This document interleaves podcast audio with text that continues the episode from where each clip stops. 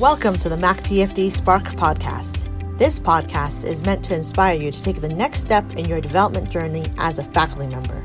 We're really excited to bring you all sorts of content, from inspiring you to teach or supervise differently, to leading and managing your team, to thinking about new creative ways or humanistic ways to actually do your work, and finally, to up your game in your scholarly practice. Are you excited yet? I certainly am. So sit back, listen, and enjoy this latest episode of the Mac PFD Spark podcast.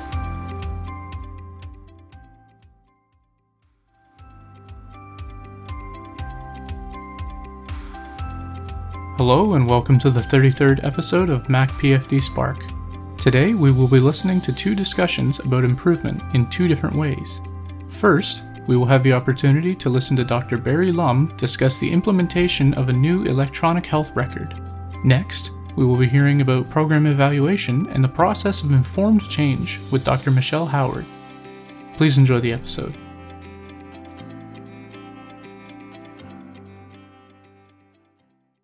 Hello, everyone. This is Teresa Chan, and I'm here with Dr. Barry Lum. Barry, can you say hi to everyone? Hi, everybody. So, thank you very much for coming to chat with me, Barry. The MacEmerge podcast team is excited to have you here as a guest. You're kind of well known around these parts as someone who works within Hamilton Health Sciences. You've held some senior leadership roles within the hospital, but can you tell me a little bit more about the job that you've just picked up more recently? Yeah, so this actually started a couple of years ago now, almost three, when HHS decided that they finally needed to move out of the dark ages and establish a highly functional electronic health record we spent the first year trying to decide whether we should be actually doing an upgrade of our Meditech environment or whether we should move into a new, even more robust electronic health record. And so we came to the point where it was very clear that an academic institution of the size and complexity of HHS really was such that the only vendor that could pull this off was Epic. And so we finally got to that point sort of towards September of last year and then signed a contract with Epic in December to really start the project.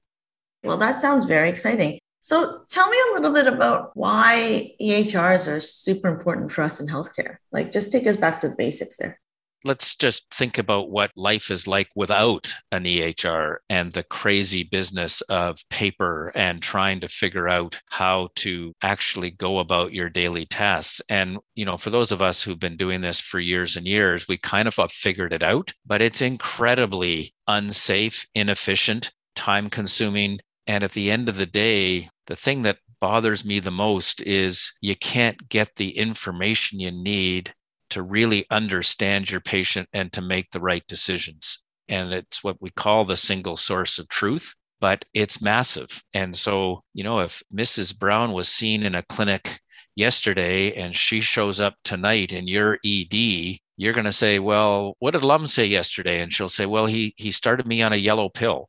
It's just crazy. You just can't really provide the care that you want. So, this option and opportunity to have a single source of truth, to know what the allergies are, to know if there's a predetermined care path, and to be able to do that between institutions, it's just a massive shift in how we go about care. And then there's the whole safety issue, which we can talk about as we go along what you're saying is that like having access to electronic health records is really about transparency and then communication in many ways it's about linking data so that patients can get the care they need without redundancy without waste in terms of redoing things I do know that at the very least, like the whole region has Clinical Connect and being able to access that someone has CT and another hospital in nearby area or labs, that's been really beneficial. So we don't you know repeat or that we have a baseline right? So to me those are really important aspects of my day-to-day job.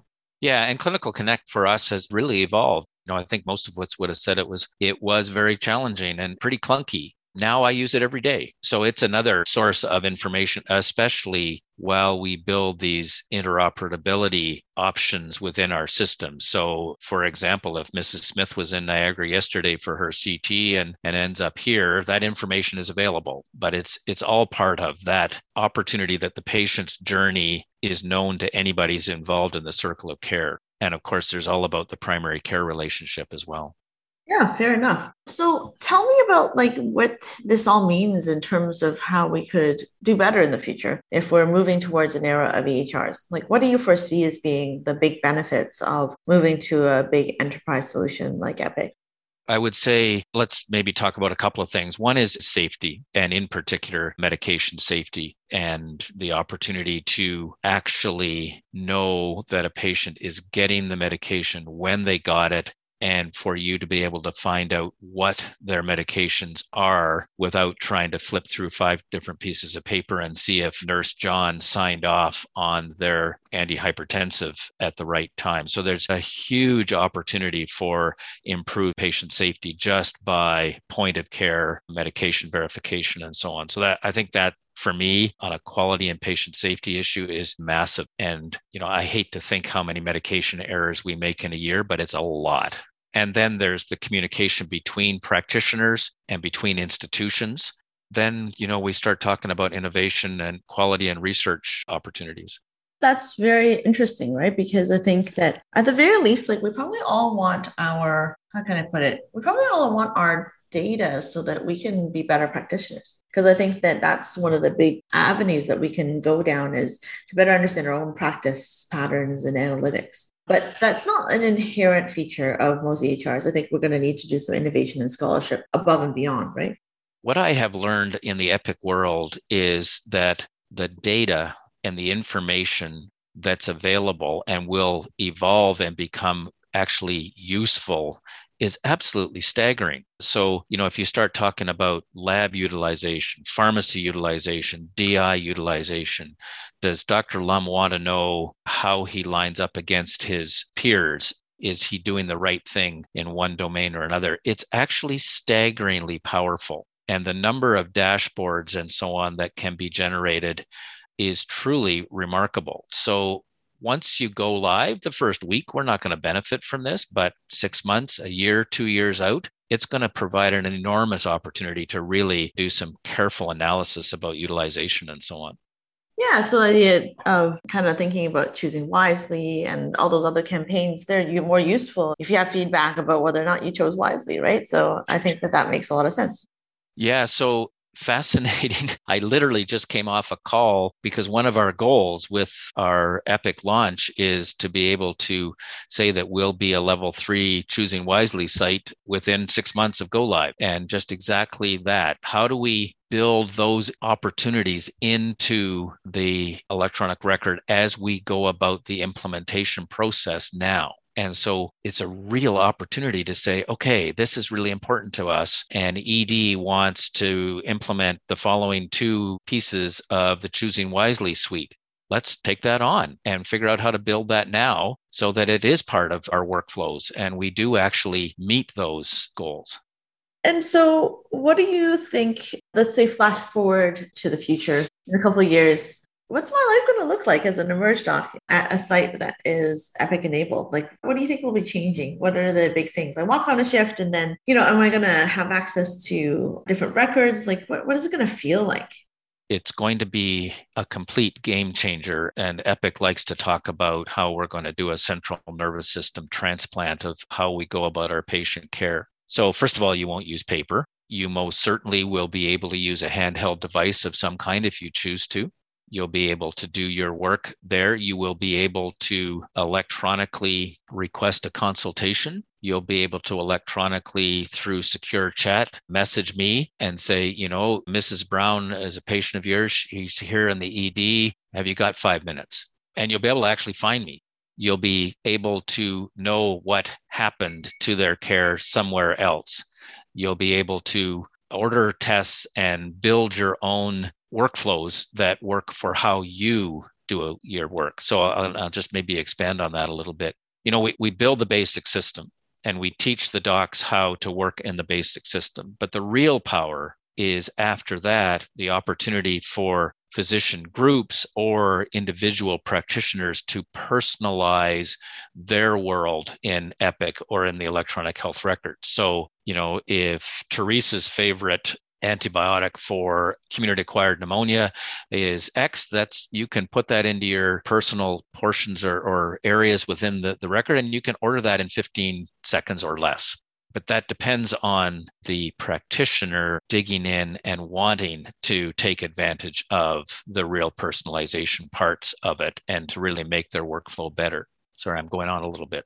No, that's okay. I mean, like, it's just interesting to think about the future. I'm just pondering what that looks like. And I love the idea of the mobile app. That's going to be a game changer, I think, right? Like being able to pull out your phone and message someone. I'm going to have to char- bring an extra charger for my phone, I think. Yeah, and you'll be able to both phone and tablet, right? It Epic only works uh, for for iPad in terms of tablet. And I, you know, we all watch television and you see these guys walking around with their tablets and how cool it is, but it's real. And you can do all of that. And you will also literally be able to dictate on your tablet. So we'll have front end voice recognition at Go Live. It almost certainly will be Nuance. And, you know, if you want to dictate a short note uh, directly into the record, you will be able to do that in, in like three taps and you will be taken to the spot in the record and it will be instantly transcribed onto the chart.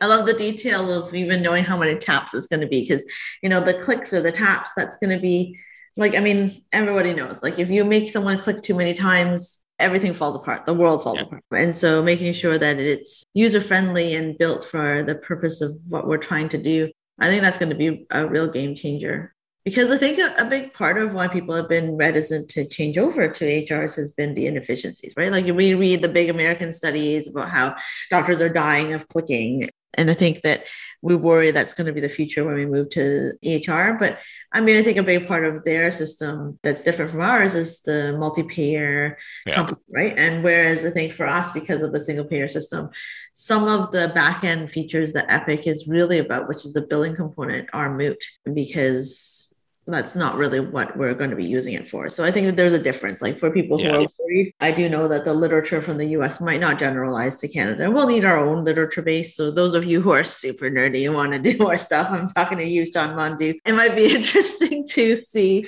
what the experience is in the Canadian system.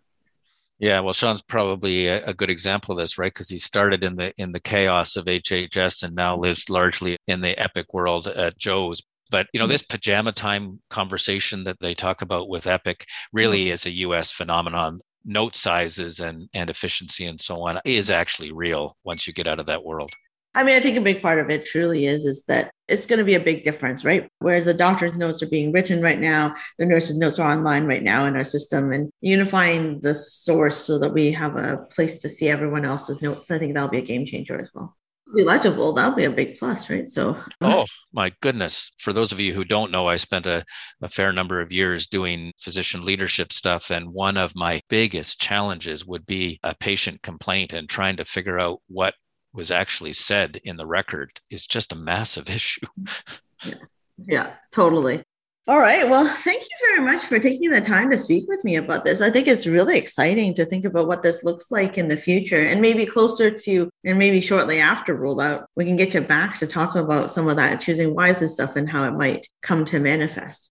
I really appreciate it. Uh, maybe I'll just make a plea, if you don't mind, for 10 oh, seconds. Go for it. Uh, yeah, yeah. And many people will be sick of me saying this or hearing this from me. But my comment about committing to the system and taking the time to get properly trained and to personalize is absolutely essential. There's really good data that physician satisfaction two months post go live is all dependent on the time they commit to training and personalization pre go live. So please take the opportunity either to get involved in the work groups and to, and to help us build the system. But mm-hmm. when it comes time to training, we're going to make you train, but take the opportunity to really make it your own. Yeah, I think so. I think I think putting in your templates, the way that you like to see things, think things through, making it easy that'll be really important for the workflows. I would say for the residents especially i think some of them already have lived experiences over at joe's and i actually went to all the dovetail training earlier on just to kind of get a better sense i just haven't worked there since then because i've got 17 other jobs. But i do think that it'll be nice to have other groups that have been through this before to look to them for some guidance and leadership and help as well. So looking forward to kind of like helping foster that collaborative spirit across all the organizations as well in town. And then hopefully, as our community sites come on board, if they're choosing to go with Epic or things like that, hopefully we can pay it forward as well. Terrific. Thank you. All right. Well, thank you. Wow, that was a really awesome first segment of the Mac PFD Spark podcast. And now, on to our second segment.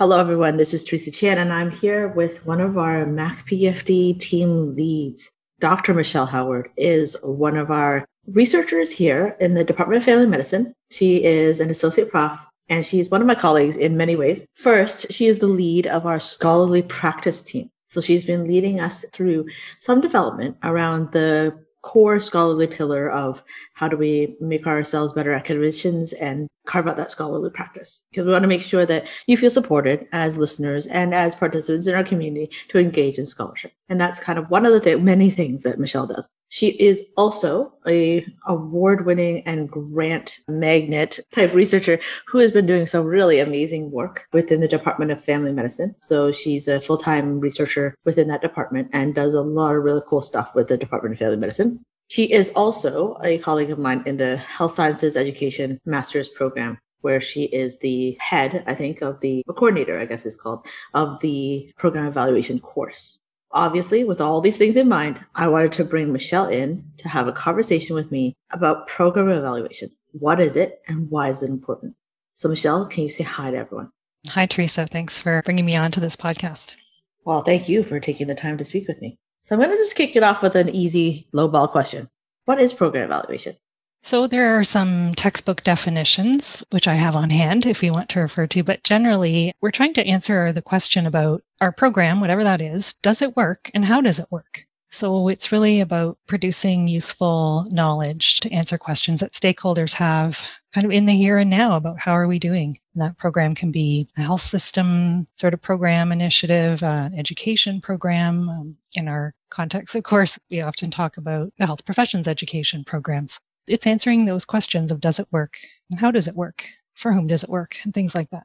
Excellent. So to me, that has the broad amount of application within all of health sciences, education, research, everything that we do, right? There's always programs that we're running, whether it's a class, so program evaluations of like, you know, an undergrad class that you run all the way through to you know, accreditation of a medical school, that's a program evaluation, to let's say clinical pathway uh, that you've implemented that involves multiple stakeholders and understanding whether that program you've just started actually works to serve the need of the population that you're trying to serve. Is that correct? All of those could be considered from a program evaluation lens. It can be very comprehensive, like you mentioned, like the entire faculty's program or a very large program like the medical school. How do we evaluate how that's working. And it could be something smaller, like you said, as just a particular course. So it's really determined by the needs of the people doing the evaluation and what they need to know. Along the way, you tailor you tailor the methods and the outcomes and the things that you'd like to measure and the things that would define success according to those needs. Can apply to lots of different scopes of programs in terms of what you need to know, what you need to find out. Yeah, I think of it as a very practical I guess some would say pragmatic approach to just understanding the world. And it sounds like you usually have some sort of artifact or some sort of implementation, something at the core of it that you're trying to understand whether or not it works. And I think that this overlaps with other kinds of scholarship in my mind. It overlaps with what some would consider quality improvement science and scholarship. I think it probably can be seen by some as knowledge translation. If you're coming at it from more of a bench research point of view, the idea of like actually taking a drug all the way to market and implementing a whole program around the you know anticoagulation of a certain subset of individuals to make sure that they don't die of thrombosis with their disease. That could be a program you set up, and that does have some level of integration of the science around a new drug, for instance, but might actually be more about the whole system of care, right? And so I see shades of overlap with health services research. And of course, obviously, there's a lot of shades of overlap with medical education because we often do implement programs in educational circles. And even, I would say, more broadly, health sciences education, because you've got all the different programs and all the different schools. And as well, you know, residency programs or internships or fellowships. I mean, we're running programs all the time as an educational institution. Yeah, you've touched on a lot of things there. So where to pick up is it's it's pragmatic for sure. Um, that's kind of one of the defining features, and it's looking at how things work pragmatically in the real world because that's where programs are being implemented. So it's always looking at the effects of something in that given social situation. Whereas in, you also picked up on the idea of comparing to other types of scholarly activity like research, where you're trying to actually hold constant some of those noisy real world social issues and you're trying to kind of narrow down to testing a hypothesis because you're trying to actually come up with new factual knowledge or add to a base of knowledge. Does A work better than B, work better than C? And then based on that very clean, controlled experimental environment and question that gets answered, hypothesis accepted or rejected, then you go forward and then you might put something into a program in the future because it's evidence based from research. But the program evaluation is a little bit more real world messy, and you want that messy kind of because you are trying to see how it's going in your own context. So often program evaluation is done in a very local way, kind of like quality improvement too, understanding how things work in a given context with a given social group and structures in the organization. Whereas research, we kind of want to do the opposite. We want to have a very narrow sample of participants and but we want a big sample but we want them very narrowly defined in terms of their characteristics but in program evaluation we want the whole range of variability of the real world and people and processes and we want to understand often what the processes are that are leading to the successful outcome. So that's something that's being often discovered in program evaluation and that can then inform the usefulness of the knowledge for, for those evaluating it and who might be changing the program yeah, I like that. I mean, uh, the way that you're explaining it so it totally resonates with me, right? Because depending on your vantage points around, let's a new piece of knowledge, right? You could be someone that generates new knowledge by the act of the scholarship of discovery. So Ernest Boyer kind of described a whole bunch of different kinds of scholarship, and one of the scholarship subtypes that he talks about is the scholarship of discovery, where you're trying to find something out new in the world. And that would be often, it can be quantitative, it can be qualitative, but we are trying to find something new into the world, not necessarily figuring out how it fits into the world yet. It's kind of like getting a man to the moon was not quite discovery, but there was a lot of discoveries needed to go along the way to get them there. And so the idea of, you know, does this kind of rocket ship actually get through the atmosphere enough to get to space and create an orbit would be like an application of work that someone might do around zero G environments, right? And so the idea would be there's always there's been this tension to me in my mind between those who are more pure scientists that discover work and then those who apply the work and then actually see if it actually plays out in the real world. But I think what I'm hearing from you is that when we deploy things into the real world, we also then have to almost engage in in a different way to see if actually it can be implemented with some level of fidelity with what was in our head. So, like, let's say you have the most beautiful curricular design in the world, but as we all know, you give it to any set of students and learners, they'll probably find all the vulnerabilities and exploit every single thing that you can do wrong. They will find a way to not understand this document or not quite get what you meant in that lecture. And then by deploying it into that real world setting, now you'll get a better sense of what doesn't work and what does work for different, for instance, subtypes or subgroups. Is that correct? Great analogy of sending someone to the moon, too, how all the different pieces of the science and the original knowledge discovery would go into putting together a complex process and implementing it in the real world. And I think of program evaluation kind of along the same lines that you were alluding to. I think is more like an implementation science parallel too. It's like in health services research, we we know this phenomenon very well that it takes years and years and years for good, strong evidence to get into practice and actually changing people's behaviors and changing systems just because of all the, the different factors that come into play in, in real world practice. And so there's a whole science for implementation of understanding what are the context challenges, barriers, enablers that have to then be implemented and tailored to get that evidence into practice. Like like you made the analogy of the students that will interpret things different ways and program evaluation can also be thought of as more like the real world testing of evidence in practice. Education can be kind of thought of as the complex intervention analogy i think from health services research, like the Medical Research Council in the UK, had their has their framework to help researchers think about how to get this actual basic knowledge and science into practice and the iterations you you would have to go through in, in trying out feasibility and adapting it to contexts. And so there's a whole science of that too, which I think is very analogous to program evaluation definitely overlaps, right? Like there's definitely overlaps of what we consider in Canada our big CIHR granting agency calls it knowledge translation. They have the knowledge to actions framework, I guess, that is out there. Educators have other frameworks like the six steps of curricular development that help you take knowledge that's out there and turn it into a curriculum, for instance. You also have frameworks like the one that you just mentioned from the UK that really kind of focusing on something that we would consider implementation science, taking something that you've worked really hard at, discerning into the world, and then translating it into and creating something useful out of it that can benefit society.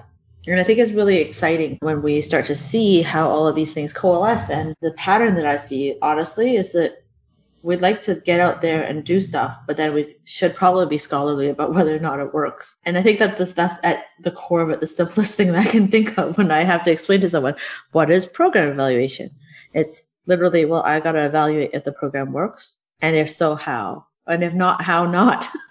it seems so simple, and yet it's actually so methodologically rigorous. It requires so much work and care and design, just like any other form of scholarship.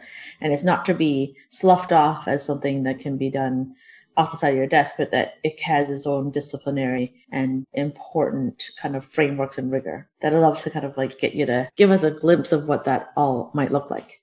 I agree totally that it, certainly should be rigorous. And I guess that is the difference between a formal program evaluation versus just some kind of anecdotal information and hunches and things that we can borrow a lot from the rigor of various research methods. You could use, depending on what's feasible in a given context, you can use experimental methods, or often it's not possible to do randomized trials in education environments, although sometimes it may be, but there can be other ways of having comparator groups to compare exposure to a certain education program or way of doing things versus the usual way of doing things. And we can do measures before and after something's been changed or implemented. We can look at a series of time points. We can take all those methods that come from the sciences and apply them to programs. Yeah, that's great. I mean, I think that most people who are listening will probably have been tortured with a program advisory survey at some point right surveys right. are you know like the the dominant framework for how we sometimes gather information. But what you're telling me is that there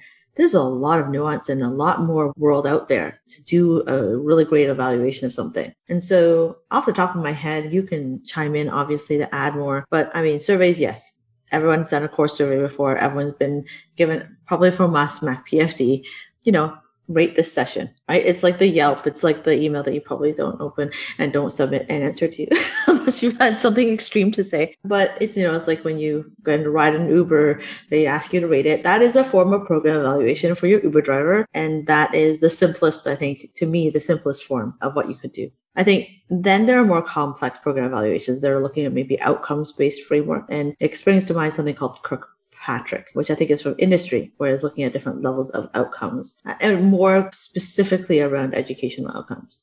Are there other frameworks that we could be exploring and maybe we can chat about one or two of them so that people can get a flavor of it? Kirkpatrick's is a, a very well known one for outcomes framework for training sorts of programs. Another one that we see in the literature is something called context input product process product CIPP which takes into account more explicitly how the context might influence those latter pieces of how the program gets input input or implemented and, and what products come out of it and what processes are used to get there. There's realist evaluation method that comes from sociology that's been used in education because it really takes into account some of the things we were talking about earlier about how different groups of people might respond and react and how different organizations yeah. might do things. And it takes into account those relationships between those contextual pieces yeah. to the mechanism of learning to the outcomes then that are produced yeah. and makes that more explicit. I find the realist evaluation framework very fascinating because it takes in the CMO framework. So let's go through that. C stands for Michelle? Context. Okay. M stands for? Mechanism. And O stands for? Outcome. Okay, so the idea would be that the context is linked to kind of like the the situation in which you deploy the program, and individuals are in their context when they come into a program. There's mechanisms that the program actually has. For instance, you have a webinar or asynchronous chat or a podcast, and then you would actually run people through those things, and then you look at the outcomes that we have. So, for instance, an example of a realistic evaluation of, let's say, the program for faculty development is that we have all these different mechanisms that we use to reach people, but every faculty member comes with their own context. And so some of them are like yourself and, you know, do research full time and maybe are mainly at home right now, starving for maybe a little bit more connection. And so you might come into one of our webinars that's more interactive based And then you might have an outcome of meeting some new friends you didn't know before. And each of those things would then be linked. Whereas someone who's like a busy mom of seven who doesn't have time to like slow down might pop in one of our podcast episodes, like this one maybe, and listen while driving the kids around to all the activities that they still somehow are miraculously able to do during COVID, right? And then their outcome might be that they still got a bit of learning underneath all the yelling and screaming and the and the tug of war that's going on in the back in the back seat of the car. And so that would be an example of a realist framework, which acknowledges that both you and this other fictional character that has 17 children, unfortunately, Maria von Trapp, let's call her, uh, would, would coexist in the same world, but actually don't live in the same world at all. But it may interact with your program in various ways that would then yield different outcomes. Yeah, that's a great example. And the nice thing about this model also is it allows for the the more emergent, unexpected ways that mechanisms lead to outcomes. And I think that's often the way it's applied. That sometimes there are probably more than sometimes, maybe maybe more often than not, there are really unexpected, emergent things that come out of programs in those interactions between different different people and contexts. And so the mechanism might even be something that is newly discovered, like, oh, we didn't we didn't expect this outcome or that this mechanism would trigger this outcome from the way we did things here. So that is another helpful way for such complex interventions like education or health services, right? Like so yeah. if you implement a a program, let's say that's new for a psychiatric program, that's you know a next day psychiatric service to offload the emergency department and prevent return visits. But maybe the waiting room is set up in such a way that people just really get to know each other. And there's an unintended consequence that they become each other's social network and then actually the wellness of the group actually gets better because you had an unexpected friend that was also a need and you connected and this is how this program might actually have a side benefit. Even though it wasn't the intended you know meet with a social worker meet with the multidisciplinary team you might actually have a side side effect i guess or unintended outcome that would be a surprise that you would have to then account for somehow in a more let's say positivist or quantitative way. But if you use a method like realist evaluation, you might be able to just find out through interviews and focus groups, like, well, actually, the reason why I really like group is actually not the group, but rather is that I get to see my my friends that I've met and we go out for outings and stuff like that now and I have a social network that I didn't have before. And you're like, oh, that's not what we thought you were getting out of this. And if you just asked a survey, you would not get those responses. Yeah, exactly. Because the survey would just be about how did you like the group, rate it from one to seven, excellent, mm. poor, all those things. And exactly often the survey doesn't really dig into yeah. to those emergent kind of outcomes. Yeah, take it back to the Uber driver. I met an Uber driver who is a burgeoning chef one time, and I followed him on Instagram. And now I'm like, I gotta go check out his restaurant when he launches it when COVID is over. And that would be an unintended consequence that the Uber driver app, where the guy had to rate him on a scale, I gave him a five, right? Like that's fine. He gets five stars but you can't measure that non-tangible like well he got an instagram follower out of me and then i got a, a line to maybe someone who's going to do really cool stuff on the food scene in toronto in a little while right and so you can't figure that out without allowing maybe a different data collection technique and so I would think that with the realist framework, you're using like more focus groups or interviews to kind of get to the bottom of things, a little bit more qualitative in its in its take. Yeah, I think that's generally true from what kind of my take of the literature is. Uh, yeah, I, I, think they sometimes mix in other things, but like it's a little bit more qualitative. It's more trying to find out the truth by gathering people's opinions and aggregating them somehow. The other one that springs to mind when you talk about unintended consequences, like something called the logic model. And I've seen that. I don't know. I'm going to be embarrassed, but I'm going to put myself out there and just kind of say you can correct me. But from what I understand, the logic model simply is like I created a program. I wanted to do this, and then I'm going to look and see if they did it. and measure whether something is intended or an unintended consequence of my program. Is that kind of like loosely what it is? Yeah, it's kind of as the name implies, I guess. And it can be used in various ways too. But generally, yeah, you're making explicit your theory, your underlying program theory, or your logic, how you think that the program pieces are going to lead to those outcomes, kind of by mapping it all the way along. So, what are you putting into the program? What are the outputs that you think are going to happen? Outputs being kind of the intermediate things like number of teaching sessions, number of learning opportunities, those kinds of things that are actually what's going on in the mechanism, uh, so to speak, and then making an assumption because maybe you already have some theory underlying it or some previous experience that that it's going to produce these outcomes and we're going to count these sort of outcomes and see if that actually plays out. So it tends to be something used a bit more when it's more clearly accepted what the theory and the process and everything along that chain of information is going to be. And often you can think about short term, intermediate, long term goals. So short term might be test results. Medium term outcomes might be changes in practice of learners, say, if we're using the example of health professional education. And long term outcomes might be changing the system or having a more compassionate system or something like that. Like whatever is kind of the bigger umbrella overarching goal of, of the whole initiative. And it's like the name implies you lay out your logic in advance mm-hmm. but you can also do things to capture emergent outcomes in them so there's there's really nothing that would stop that but you just have to be i guess attuned to it and and looking for it yeah it's a little bit more akin to how you might double down on placing some safe bets as to this is the program I've got, and I think these are the intended outcomes. And then you go and see if long term, short term, medium term kind of uh, outcomes might be able to achieve it. And then you might also then measure if there's an unintended consequence that pops up. You can kind of like describe it and try to figure out if it, how often it's happening. Again it's kind of a more of a mixed methodology but probably more kind of on that quantitative side of things. Like did going through this writing boot camp increase the number of publications that a that a junior faculty might achieve at the end of six months after the writing boot camp for instance? Might be the kind of output also, it's a very attuned to processes and inputs too. So if you're looking at really wanting to understand the resource implications of how much it takes to get to the outcomes, I think it can be useful for that too, if that's uh, a focus of the question. All right. Well, it sounds like there's a whole world in there for program evaluation. And so I'm so glad there are scientists like yourself who are dedicating kind of a good part of your scholarship to, to doing this kind of work.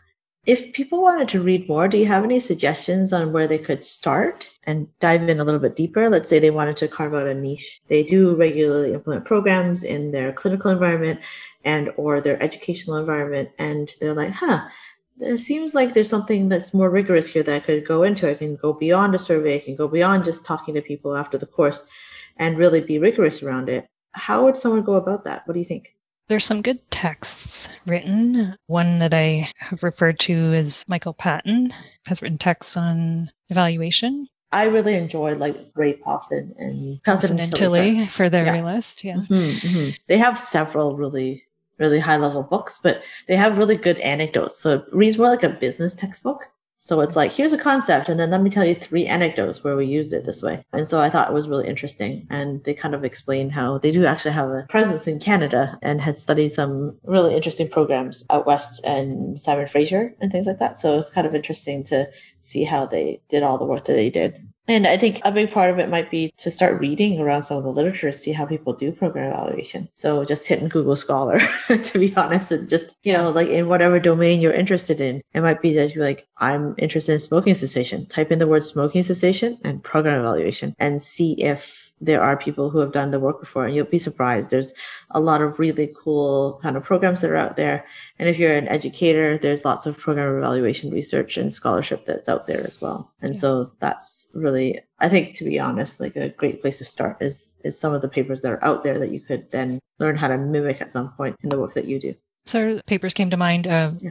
I guess more as a, a, series or a suite are the AME. There are some AME, A-M-E publications that really address program evaluation from the medical education perspective. Um, if you don't want to have, have to go through a whole textbook, um, if you're yeah. not a textbook person and you, you like more of the shorter, snappier papers. Those are some of the, the foremost ones in the field. And Rachel Ellaway comes to mind as um, yeah. in, in, Canada is doing lots of program evaluation yeah. curriculum. For sure. She's a center director kind of out west in Calgary. And so she does a lot of, and she helped implement and then measure and understand how the Northern Ontario School of Medicine first founded and then was successful. Since then, she's moved on to the University of Calgary, but Rachel is definitely a force to be reckoned with and is quite thoughtful and exciting to read. So definitely would highly recommend her work. So we got some stuff for the newbies. And for those of us who are beyond newbies, maybe you do implement programs. Maybe you do have novel innovations that you deploy clinically or educationally, or even in your research work, have these programs that you create and you then measure. Let's talk a little bit about the scholarship of all of this, because I think, again, you're the lead for the scholarly practice group within MAC PFD. So What's your take on what you should do with this after you've evaluated your program? Good question. First, first thing, of course, academics always think of publishing, getting your data analyzed and getting things written and out there. Um, that's one way of knowledge exchange. Do you sometimes present them at, before you do that big work? Maybe I know when I first got started, I presented at conferences and stuff. Like I, know that right now it's a little bit harder with the pandemic, but I know that you can submit abstracts to virtual conferences and maybe have a couple of minutes here and there to kind of share your work with the world conferences are great not just in that you you write a 250 word abstract to do a powerpoint or whatever but really the value as uh, we all know and probably are missing right now in our current circumstances is just the people that will stick up their hand in that room at the end of your 10 minutes and ask you a really like probing question. And and then you think about oh that's a point i have to make in my next talk or I that wasn't clear or I didn't convey that quite the right way or yeah.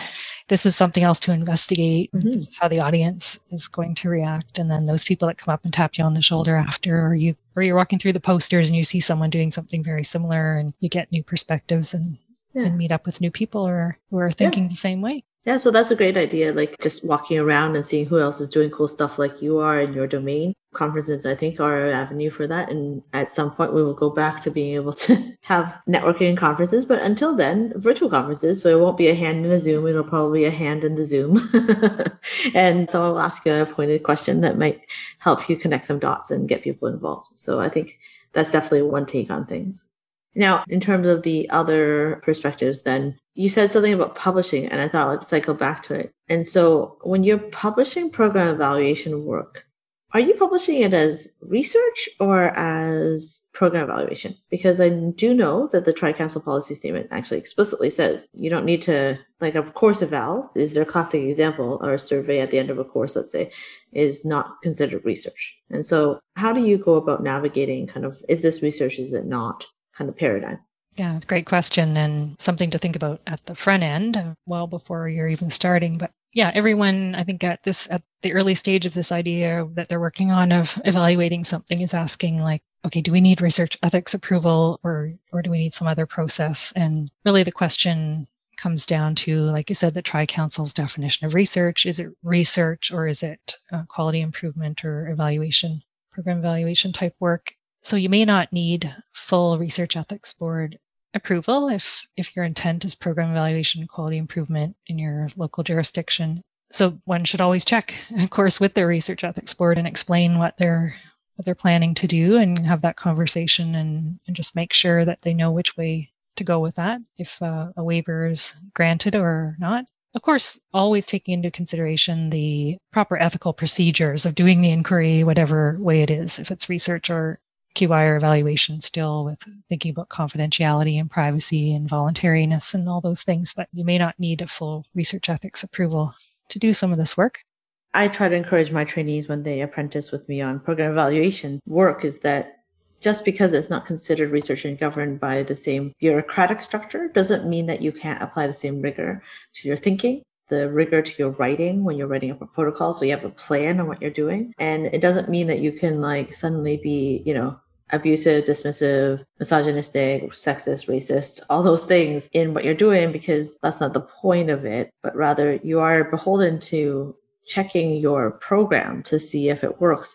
And that program is going to benefit from the knowledge that you're doing. And so your primary focus has to be to say, okay, I can publish as a side effect of this, but at the end of the day, I've got this program.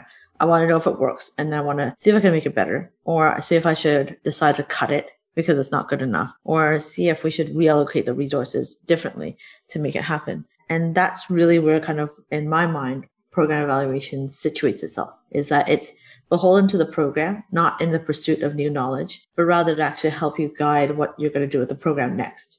And it could be, is it on the chopping block or is it being funded more? Is it that you need three versions of it so that you can run it three times a year? Or is it something that you should expand and let everyone know about? And that's where the scholarly part of it comes in. It's not research, but it's scholarly dissemination of this really great template for how you conquered a health issue or a education issue so that other people could say, Hey, that's a great idea that Michelle had. And oh my gosh, I'd love to have that same implementation, maybe with some slight adaptations in my local you know program so that we could make it better right? So we can improve the education or health of our clients in our jurisdiction. And so examples of this might be a really great reading program that gets spread across the country because one site shared it with everyone to say, this is what we did for health literacy. And we've got all the templates and everything up there disseminated in a scholarly way. We've written a paper about the outcomes of this and evaluated it. So you can see that when we deployed it, at least with these elements, it did seem to work. And then people go, hey, cool. I might try it in my city. I might try it in my country. And then these kind of great innovations then can spread and improve healthcare or education all around the world. Yeah, absolutely. To circle back to kind of the beginning of our conversation about the real purpose of program evaluation is to inform your stakeholders or if you are the stakeholder yourself you're you're yeah. trying to learn if exactly those questions um, what do we do with this information and what's useful to us in decision making mm-hmm. right here and now and and sometimes there's a bigger lesson that can be shared with others um, mm-hmm. often there is all right well that's really cool we've kind of covered a fairly complex topic in a fairly efficient kind of time. So thank you so much for your thoughtfulness and your generosity of time. And I'm really excited to have learned some more stuff with you. Thank you. It's great talking to you. And thank you for your time and uh, for putting this um, topic on the radar. Bye, everyone. Bye, everyone. Thank you so much for tuning in to the Mac PFD Spark podcast. Just so you know, this podcast has been brought to you by the McMaster Faculty of Health Sciences and specifically the Office of Continuing Professional Development and the Program for Faculty Development. If you're interested in finding out more about what we can offer for faculty development, check out our website at www.macpfd.ca. That's www.macpfd.ca. Many of our events are actually web events that are free. Finally, I'd like to thank our sound engineer, Mr. Nick Hoskin, who has been an amazing asset to our team. Thanks so much, Nick, for all that you do. And also thank you to Scott Holmes for supplying us the music that you've been listening to. All right, so until next time, this is Mac PFD Spark signing off.